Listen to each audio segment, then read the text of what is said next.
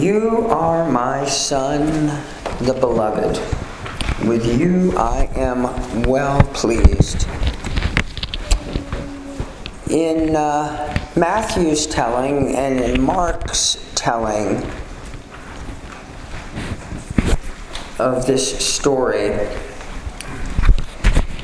the voice that comes down from heaven says, This is my son, the beloved. With him I am well pleased.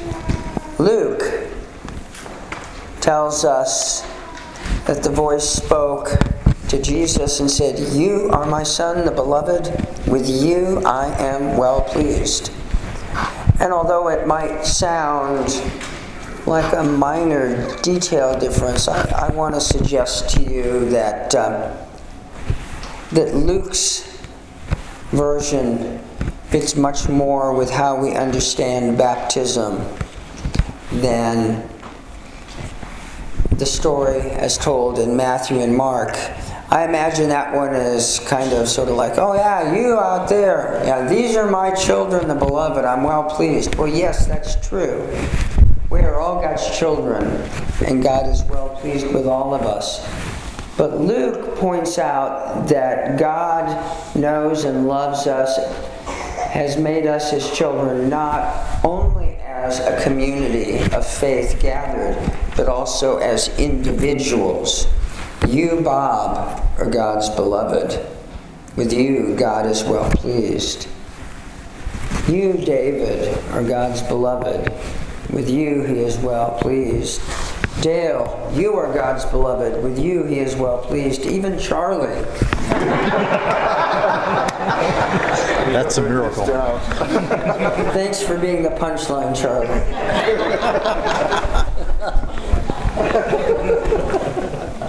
and if most of us were baptized as children, but I, anybody else who was baptized as an adult or when you were old enough to remember, can you raise your hand? Any of us here? Ah, very good, a number of us. I remember when Bishop Bob Gordon Jones of Wyoming poured the water over my head and said, Peter, I baptize you in the name of the Father and of the Son and of the Holy Spirit. And I remember when he stuck his thumb in that oil stock of chrism and made the sign of the cross on my forehead and said, Peter, you are sealed by the Holy Spirit in baptism and marked as Christ's own forever. That was not a general statement, that was a particular statement about God's relationship to me and my relationship to God. And we've turned baptism almost into a, it's, it's never routine, but it's sort of expected. You know, we've been watching The Crown on Netflix. If, if you haven't seen it, watch it. You will become addicted like my wife and I have. We've so far only watched one episode a night but if we have a lot of extra time after her surgery, I suspect we might binge watch all of season two. You see the Archbishop of Canterbury in there, and everything is very fine and very formal and very, very, very ordinary. Not ordinary, but special ordinary. And I, I get the sense of when Charles was born, and they were talking about, well, should we do the baby here, or should we do the baby at Windsor? should we do the baby at St. Paul's, or should we do it at the Abbey? When you hear that expression, we're going to have the baby done. And boy, if anything doesn't convey what baptism is about, it's the idea of doing the baby. Because what's happening is that this child or this adult who already is God's own, who already is made of God and loved, is being brought even more deeply into that relationship, called by name, sealed by the Spirit. And there's something special about remembering that. And parents, if your kids were baptized when they were little, you need to remind them every once in a while. You know, you were baptized in the name of the Father and of the Son and of the Holy Spirit, and you were sealed as God, Christ's own forever. Because I can remember times when I felt really bad about myself. And if I'd been able to look in the mirror and say, as messy as you are, Peter, you are sealed by the Holy Spirit in baptism and marked as Christ's own forever. Even this morning. So I want to share a couple of quick stories of baptisms that stand out in my memory as particularly meaningful. First one was um, actually the first, well, forget, all three of them were in Klamath Falls, Oregon. But uh, we used to have on Wednesday evenings, we had a very small group of people that would gather for a potluck, and then we were at evening prayer together. And we opened the front door of the church, and one day when we opened the front door, three kids walked in uh, two sisters and a brother.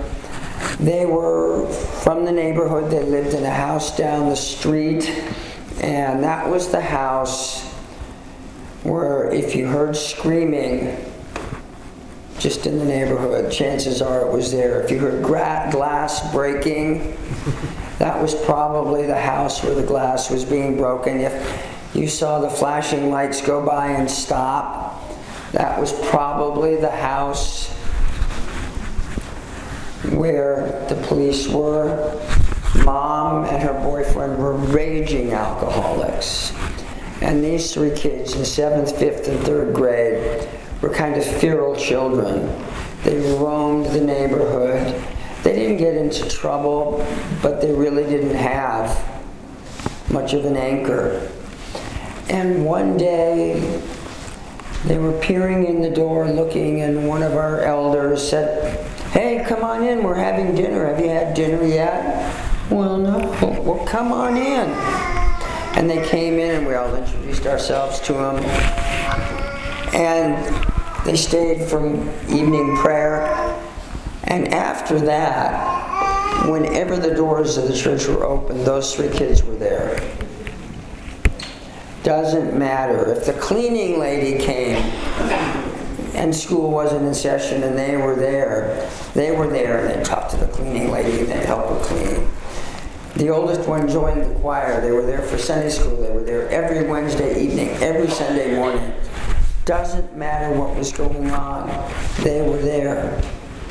And we got the sense that we were a safe place for them to be. And they approached my wife and I one day and said, We want to be baptized.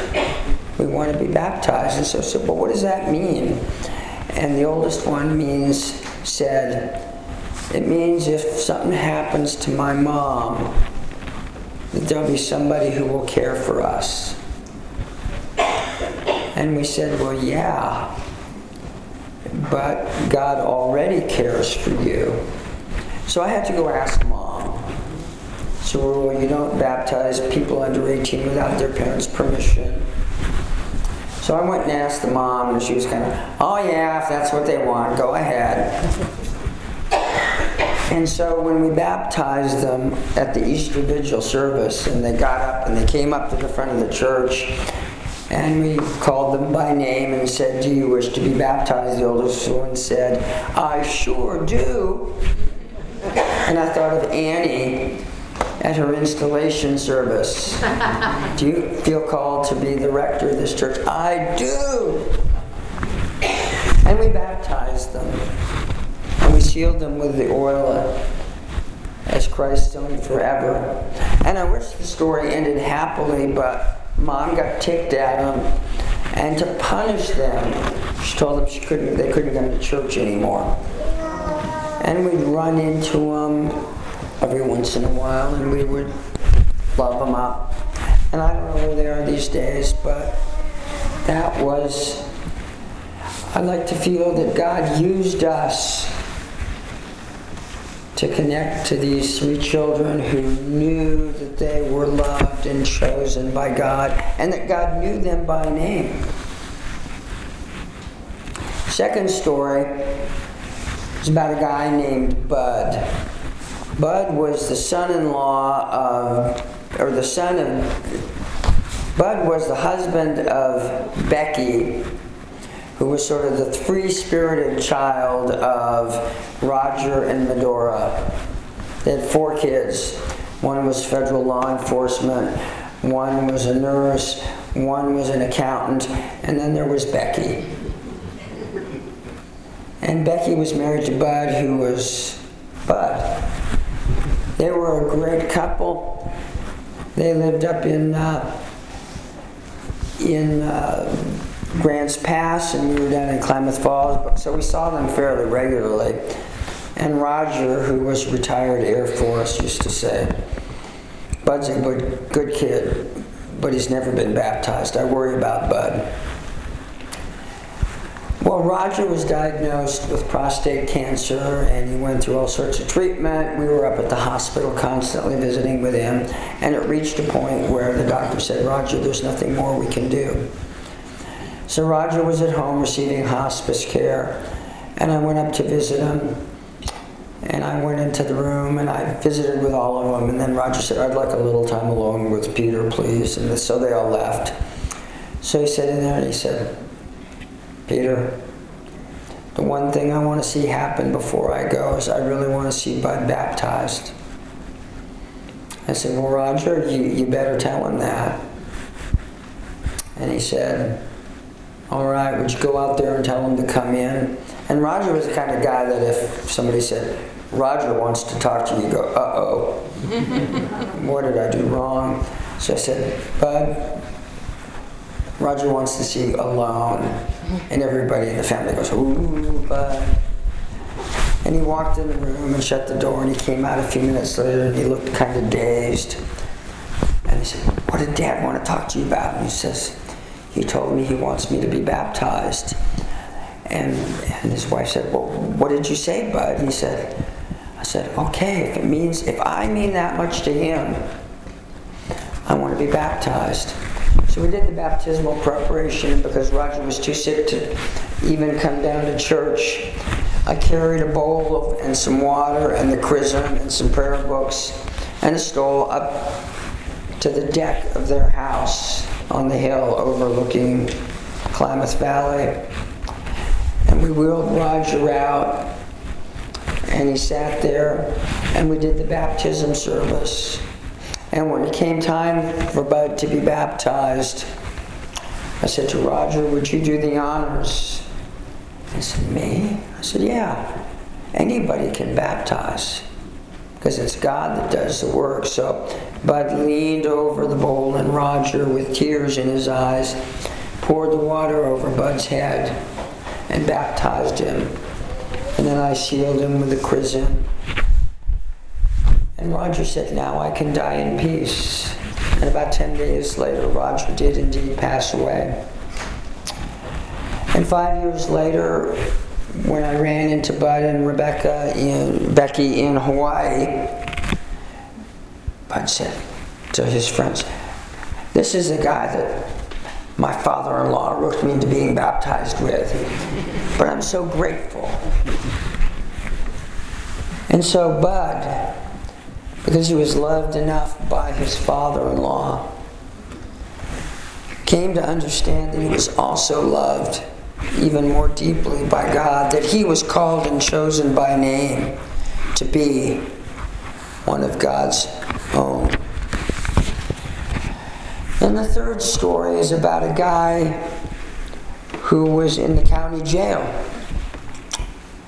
one year we got this crazy idea that we were going to make cookies and take them up to the county jail and give them to all the prisoners and the guards. So I called up and they said, well, no powdered sugar, no brown sugar, nothing that looks like it could be. We don't want anything that you could have put drugs in. I said, come on, I'm a priest. He says, Padre, we don't make no exceptions here. So we made something kind of bland, peanut butter cookie. Uh, no, it couldn't be peanut butter because there couldn't be nuts in it. I think we made them sugar cookies, and we brought them up, and we gave them to the guards, and they distributed them. Uh, I made cookies for about 120 people. We got a thank you note from a guy who said, I'd love, thank you, this touched me very deeply. I'd love to have you come and visit. So I went and visited him. And I don't want to tell you, he was in for, he was in for a, a pretty heinous sex crime. And he, he was, he had pled guilty, he was waiting to be sentenced. And he asked me to come back, and after we visited for a few times, he told me, you know, I used to be a white supremacist. I used to, I used to really hate black people, but since I started talking with you, I'm feeling a little different. And then he said, you know, I've never been baptized. And I said, well, gee, you know, God loves you anyway. I says, but it would really help me if I could be baptized before I go away to prison. So if you thought getting cookies into the jail was difficult, imagine trying to talk to the sheriff's deputy in charge of the county jail and get permission to go in and do a baptism.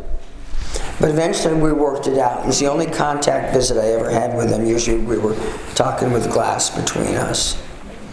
So I went into the pod and we did the baptism service there.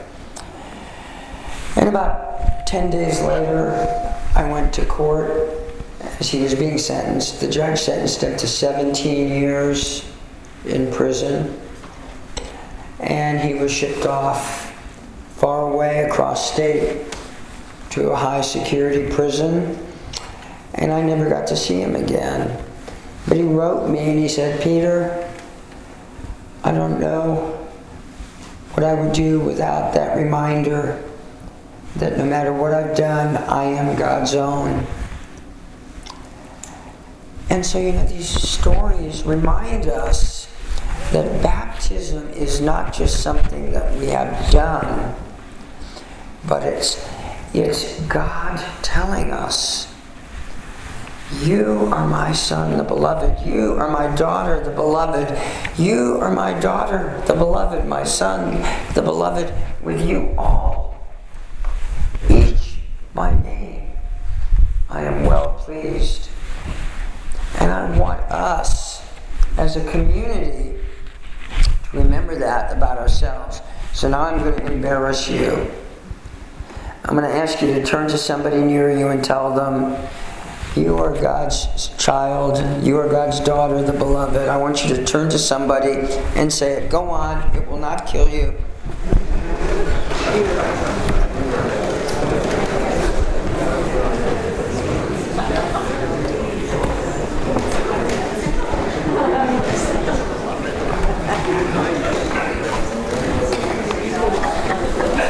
You are God's son, beloved. With you, God is well pleased. You are God's son and beloved.